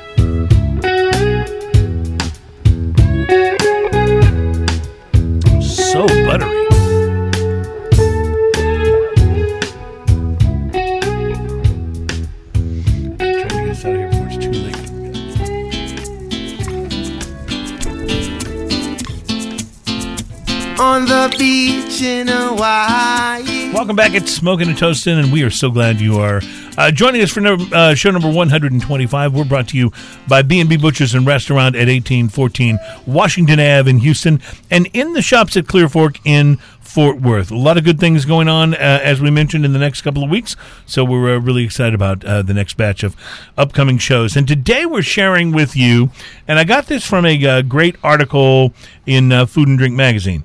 Uh, a great article about you know keeping your waistline in check during the year can be a challenge, um, but if you are if you're like me, there's just some things you're not really willing to give up. So when you enter that phase where you're like, okay, Are you talking about gotta do- Yes, exactly. And beer? A- and I'm talking about beer. Uh, I, I just I can't do that. If I suppose I could if it was you know just medically necessary that I had to do it, but I would feel like I was depriving myself of one of the things that I enjoy most. Mm-hmm. So rather than do that, maybe the good path to take is to learn how to be smart about what you drink and to um, and to watch your uh, watch your calorie in, to to do it in a really informed and intelligent way. So a couple of tips from this uh, article uh, so that you can continue to celebrate life and all it has to offer, including craft beer. Right. Uh, rule number one is to understand that less taste in beer equals fewer calories. So if you're going for a barrel aged chocolate raspberry stout, you might want to think about limiting the size of your pour. Uh, a lot of places will pour uh, five ounce pours on. Yeah, they'll do half on some of glass the, on some of the bigger. Uh, but so that's a good way to get the taste in, still enjoy what you're enjoying. And I've maintained this for a long time. By the way, uh, we talked about this in our Bud Light conversation last week. That that article uh, that I was looking at was saying that three Bud Lights equaled one. Um, of the I forget what craft beer it was. Oh, the uh, was the the Dirty Bastard. Yeah, the right? Dirty Bastard, which is delicious. Right, I'd much rather have one Dirty Bastard Yes, and nurse it than to throw back three Bud Lights. You know It's why about- you can do that with a dirty bastard? Because dirty bastard tastes great cold. It tastes And it great tastes not so warm, too. cold. Yeah. and when it gets warm, it still tastes great. right, and and that helps. Speaking It's of which, flavor. way, It's got flavor integrity. I don't know if that's a thing, but I'm coining that right now. It's got flavor, flavor integrity. All right, we'll get our lawyers on uh, on that. Uh, um, you know, service marking This is flavor close to room temperature right now. flavor integrity. As It as smells a little different as now. soon as they work on my speeding tickets. Um, so yeah, uh, Ian had set aside some of the Wolf Picker experimental IPA from the first uh, uh, tasting segment earlier in the show, and I was saying I was curious what it would be like a little warmer because it was nice and cold when we. it's creamier. Really interesting. It's actually a little creamy when it's warmer. It's Is it more like, full flavored or most is it, of the uh most of the carbonations like there's still hair left but most of it's fled but this is still really good just like this Love. I, I think. I think it's one of my. and it's favorites. hard to make an IPA that's great when it's room temperature right? because it Because normally bitter. you want it cold and extremely fresh. right. Right. Absolutely. I get you. This actually tastes just fine at room temperature. If you're watching your waistline with beers, uh, rule number two is to pick a craft beer maybe by a style that lends itself to fewer calories. Again, this is if you're trying to be conscientious about your intake, right? Uh, Lager, Kolsch, Pilsner, and Gose are all good styles to choose from that often will have a lower calorie count than other uh, beer styles. Many will be clean with a refreshing taste, and that's certainly better than a lack of taste uh, for sure. Gose one of the more unusual of the categories because of being uh, brewed with salt, but you can also choose a half pour on that as well. Uh, rule number three, and I know this is a tough one for you, Ian. I'll just, but I'll I'll put it out there is to choose a beer with a lower ABV. Mm. Yeah, see, I knew you would struggle with this. Uh, more That- alcohol means more sugar, and uh, that equals more calories. That just triggers my simple. fight or flight. I understand. right there, I understand. know? Rule number four: drink in moderation, whether you're counting calories or not. Moderation is the key to happiness on many levels. So there's there's the hard stuff. Now let's get to the good stuff. I'm going to bring you uh, a list of some beers that, if you are trying to be more conscientious, you say, okay, I'm gonna uh, I'm gonna still have some craft beer, but maybe I'm going to try to make smarter waistline choices. Here are some suggestions. Bell's Brewery's Lager of the Lakes. I haven't tried that. Five percent ABV. It's a Czech style pilsner. It's light and refreshing with a light hop bitterness. It comes in at 153 calories, Mm-hmm. which again, not tiny, but not overwhelming either. You know, and there's definitely some taste there. Oscar Brews, Bre- Oskar Blues Brewery's Beerito I've seen that. I haven't tried it. at 4.5% ABV. It is a Mexican lager brewed with premium malts and noble hops. It's simple and clean uh, with a unique mouthfeel, 135 calories for a 12 ounce. Let me go ahead and be honest. Mexican lager is a style that I just generally don't buy because I don't really like Mexican lagers in general. you know, I, but I've had a couple that are fine. Like Yeah. we had that. What was the Yes. one from right next to B and B? The uh, oh from, uh, from Platypus. Platypus. Yes. Oh yes, their Mexican lager The- was oh. delicious. What was it called? it was called the. I'll think of it in a minute. All right, and I also enjoy uh, Santo from uh, St. Arnold. I think that's a good beer. Yeah, It's- Santo's pretty good. It's not my favorite St. Arnold, but I like it if I'm in the mood for. but Santo's lager, do like unusual because that's a very malty beer It's for what very it is. malty. Very yes. malty for Maybe what that's is. why I like it. Yeah. Uh, Founders Brewing All Day IPA. Yeah, I think we Uh, can agree on that. Four point seven percent ABV. Uh, it's unique because it's got all the flavor you'd expect for an IPA without all the calories at 147 calories uh, per 12 ounce ser- serving. Dogfish Heads Sea Quench Ale. I'm surprised anything Dogfish Head would I make know. it on that. I know, list. right? Uh, it's a 4.9 ABV. It's a Gose style ale with lime, a bit of saltiness, 140 calories per 12 ounce serving. Now I'm going to add back in, and I don't know. Whoop! I don't know how many calories the um, the Buckle Bunny has from Eureka Heights, uh, but I'm willing to bet it's not a lot because it's a fairly uh, uh, it's a fairly light and easy to drink beer that I just spilled some of on the counter, uh, and it's uh, I- I'm I'm going to say maybe do a little research, go to Eureka Heights website, see if it'll tell you how many calories are in that beer. But I'm going to suggest that as a lighter alternative uh, as well, just based on the style. I think that's a that's a big one. And um, we tried this on last week's show. Last week's show, yeah. Can't say enough about it. The uh, daytime IPA from Lagunitas. That was so good. It really was. Were you going to say something else? No, I was trying to remember. Was it called Daytime? That was the Daytime, one with the yep. bent nail. I, I, The- I the thought bent it was a nail, nail yep. thing. Yep, daytime IPA. Daytime IPA. So there are some suggestions, and Ian, I appreciate Ian's jumping out to grab me uh, uh, some paper towel because I spilled a little bit of the Buckle Bunny. Uh, it happens, you know. It's a it's a show about craft beer. There's going to be spills, and you are the man. Thank you very much. I To the appreciate rescue. that. Uh, yes, I appreciate that. So uh, anyway, your uh, uh, your list. It would be great actually if people would maybe chime in on the Facebook page with other beers, uh, perhaps that they have tried that are, um, you know, that are low calorie uh, or low carb. Uh, I will say that of the mainstream beers, I always much preferred, and this was borne out in our blind taste test as well. Always much preferred the Miller Lite to the Bud Light because I thought it had more flavor. Yeah. It had fewer calories and fewer carbohydrates, but uh, but it didn't hold a candle to the daytime IPA No, from all. Lagunitas, or really any of those beers that we talked about. Uh, so yeah, I, I, I always appreciated something St. Arnold. Uh, I read on, I think it was a can or maybe it was a website of St. Arnold at one point uh, where it said, oh, I think it was on their website. It said uh, it was like an FAQ section, and the question was, how many calories are in your beer? And uh, the the response was. You know, we try not to worry too much about that, and just drink in moderation, and and don't uh, don't overdo it. There's Which that. again, I think is is a really good uh, really good advice. Go ahead and enjoy some of the higher calorie beers, like we're probably about to do right here with the Hoppin' Frog. I don't suppose that has more than a couple calories. Well, I'm guessing. First of all, I can tell you that it is 9.4 percent. So yeah, I'm guessing it's got. Uh, so that's going to have more calories than say a, a Bud Light. I'm guessing it's going to have more calories than a Bud Light. I am going to have to grab a couple more cups, which I can do very quickly, and then we will be on. Yeah, I'm looking forward to this one. This one looks uh, like right up my alley Then as why far as don't you do the honors, sir, and provide our beer opening sound effect?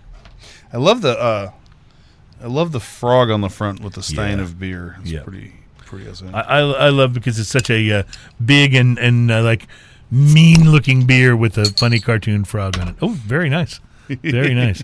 All right, so I- I- we some, do the sound effects in person. so. here's some cups and uh, let's let's make this happen. Um, I'm very excited about this beer. It's from Akron, Ohio, and I've never tasted it, uh, but it does have, uh, I believe, most of the ingredients listed on the label. It's pouring out Which of here like used motor oil. What, used? You had to say used. Yeah. Oh yeah, yeah. No, Yeah. this is not Not- like I'm just putting like motor, oil. motor oil? This looks like Yeah. definitely looks like used motor oil. Oh man. Well, let's take a look at what it says uh, Look at on, how- on the bottle about this. Look at how dark that is. yeah, that's pretty serious. With a super like milk chocolatey looking head on it. wow. Uh, so this uh, on the nose, this bounces back and forth between a sort of a bourbon barrel aged uh, Oh, aroma and a chocolate milkshake aroma. Super deep, rich flavors from long aging and selected Woodford Reserve bourbon barrels beautifully complement the character of Boris, our original imperial stout.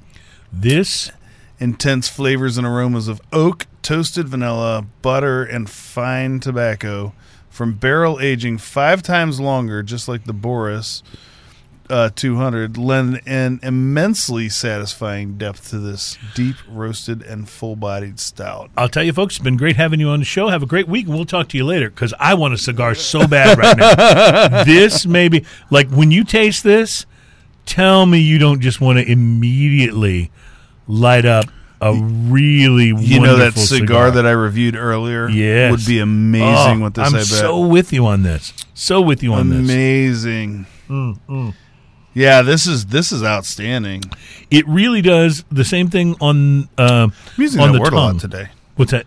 Outstanding. Yeah, that's like all the beers today are so good. It really does the same thing on the tongue that At, uh, at the risk mentioning. of at the risk of liking everything. Mm-hmm. Um, which apparently is a problem, by the way. well, no, no, I you know, well, it's not for me because my uh, my idea is here just to tell you what we're experiencing. We're not reviewing it as Yeah. a Yeah. like or don't like. Yeah, you know, we're if not you if you like serious what we're reviewers. experiencing, then go try it yourself. I do like the idea that uh, Delmar put up there earlier, saying, "Hey, maybe we could have a list that you could try along with us." Now this might be a tough one to find. There might be, you know, we we, we do try to review beers that are findable uh, for the average uh, beer consumer, but every now and then we sneak one in, and I don't know how easy it is to get Hoppin' Frog. This if not in has so much like dark fruit, like big chocolate, dark chocolatey, There's so much coffee, going on.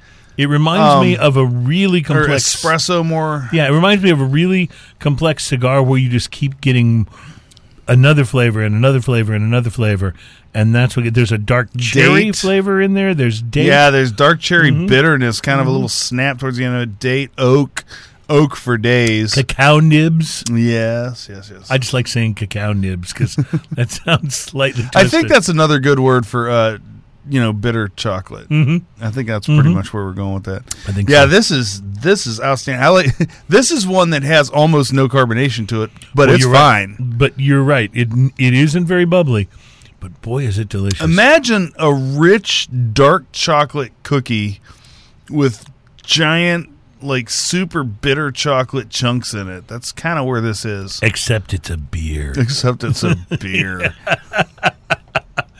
Uh, it, it definitely has a, a certain booziness to it as well. You know, it's got. You can tell that you're enjoying something that's a higher ABV here, don't you think? Oh, see? Now, one of our guys is saying, yeah, it's definitely got a boozy feel. One of our guys is saying, even post a list of what was on the show so we can try them in the following week. Well, okay, so so we'll uh, we'll get busy and do that. And I got to tell you, this is These are great ideas. I'll try this, try this, This, uh, if yeah. you are if you are able to get your hands on some hopping. This frog. is from Akron, Ohio, you said? Akron, Ohio. if which you are in that area, I'm talking to my uh, brother-in-law. If you're in that area, Dave, Mm-hmm. if you're in that area, you need to pick up a case of this and send it to me. I mean, try it. Yes, I mean, try it. You know what's interesting to me, Ian, is that so much of what's happening with uh, craft distilling and craft brewing right now is happening. So many of the really, really great uh, beers that are coming out are coming out from breweries or distilleries that are in towns that I would never think Never to guess. even go to. Yeah. You know, um, Lone Pint is in Magnolia, Texas. Which is beautiful country, by Yeah. I mean it's beautiful, but there's not a lot going on there. It's not a it's not a mecca of urban activity. I don't know what the actual uh, population count is there, but it's very small, and it's a tiny place. You know, Mm-hmm. You ever been to Akron, Ohio? I've been through Akron, Ohio. Yeah, uh, There's not, much there. Yeah, no. Uh, uh, if you go through it, there's really no need to stop unless you're going to visit the brewery you hear about at this, Hoppin' right. Frog, right? And there, but there's so many beers that seem to come from places like that. You know what I'm saying? Where the beer is just outstanding, and you're thinking.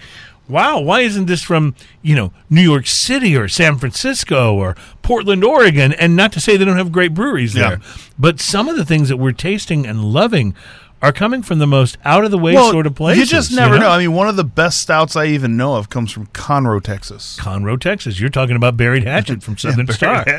like Yes. that's an outstanding Yes. stout. Well, um, Amazing. And and that does remind me, by the way, we need to get those boys on the show. Yeah, we do. The boys from uh, Southern Star. As long as make- they will bring buried hatchet or or one of the, any buried hatchet derivative. I was going to say one of the variants of Buried Hatchet is like, you know how sometimes in comic books they release it with a different cover. Right. That's kind of like how Buried Hatchet is. They release it with different. well, covers. remember when uh, Alan Denny was on a show and uh, Uh-huh. he brought that big can that had all the different um, different variations of the buried hatchet was pretty interesting. So guess what I have for you later today at a meeting that you and I are both going to after the show. is it a pony? No, but it's almost as good. What do you have? I have some of that uh, red velvet cake from Oh, Southern that Star. stuff was ridiculously good.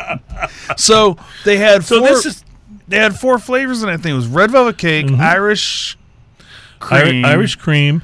One was um, uh, s'mores. S'mores. Yeah, s'mores was really good. Yeah, and what was the last one? Red velvet cake, uh, uh, red Irish velvet cake, cream, Irish cream, s'mores. s'mores, and uh, oh, it was the orange Oh, chocolate orange. Yeah. So and the velvet, red velvet cake and the chocolate orange were the ridiculous. Yeah, ones. they were ridiculously good. Because that chocolate orange tasted like those those chocolate covered orange slices that you buy. Mm-hmm. Yep, that your grandma used to have. Yes, and then the uh, red velvet cake tasted like oh, I don't know, red, velvet, cake. Yeah, it was pretty amazing. it was really good. Uh, it was really good. So you know, this reminds me as we wrap up our final segment here.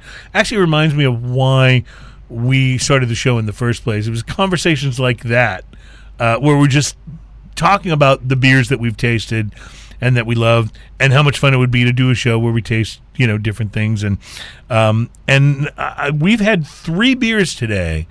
And we've had several shows like this recently. They were all so good. Yeah, I just so good. can't recommend any of them highly enough. I mean, they're really exceptional beers. And so those are fun shows for us. Now, we might have to try to throw in, you know, something we think might not be as good every once in a while just to pacify the, the crowds who seem to be chanting for us to dislike something. uh, I, I'm not sure why that is, but uh, uh, but look, it's uh, uh, part of what we're trying to do is to just share, you know, the experience of this because uh, we just read you a 50 beer list that came out from VinePair, and of all the beers we try every year, both in our own private lives and doing the show, we'd only tried like three, four of the Yeah, beers on yeah. that fifty. Very list. few. It's crazy So- how many beers are out there. So if I try something like if if there's somebody listening to the show who likes IPAs, and you know I like IPAs, and I'm going on and on about this one, maybe you know maybe it makes it a, a something that makes your list where you're like I got to go try that, or if they're hearing you describe the Hoppin' Frog and telling your brother to go get a case of it if he's in Akron, um, you know that that that that maybe is where we can be of some help. Plus, it's just fun to talk about this stuff. So, Yep, if you guys listen, we appreciate it, and we do want to thank you for listening. We've made it through 125 of these shows now, and uh, really feel like we're just getting started. We are going to be talking single malt Scotch with Glenmorangie I'm pretty week. excited about that. Also, Yep. remember uh, whether we say something hilarious, informative, or utterly stupid, please share the show if Yes, you like that's what right. we're doing. The stupid stuff is the most fun to share. Actually. So Well, that's- that's I would my say- job. I would say go with that. No, no, you you have no corner on that market, sir. Uh, uh, but we do appreciate you sharing the show. That's an important part of what we do, and uh, and thank you very much. Uh, thanks to uh, John Whiteside, our uh, tech manager uh, here, who helps us keep everything in line, and thanks to Adam on the Wheels of Steel for keeping the show uh, produced so wonderfully. We are. Um, out of time for sampling the yellow uh, rose uh, whiskey, so we'll have to try to get to that another time. yeah. Um, and we were also running out of time for the Mumford and Sons IPA, so we'll have to get to that later. One of these days, we're going to get to them. Thank you all for watching and enjoying the show.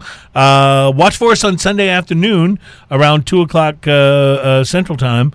Uh, if you're interested in some uh, some scotch, edition. yes, uh, and then uh, we'll we'll have all of that included in our next episode as well, which will be back with you next Thursday.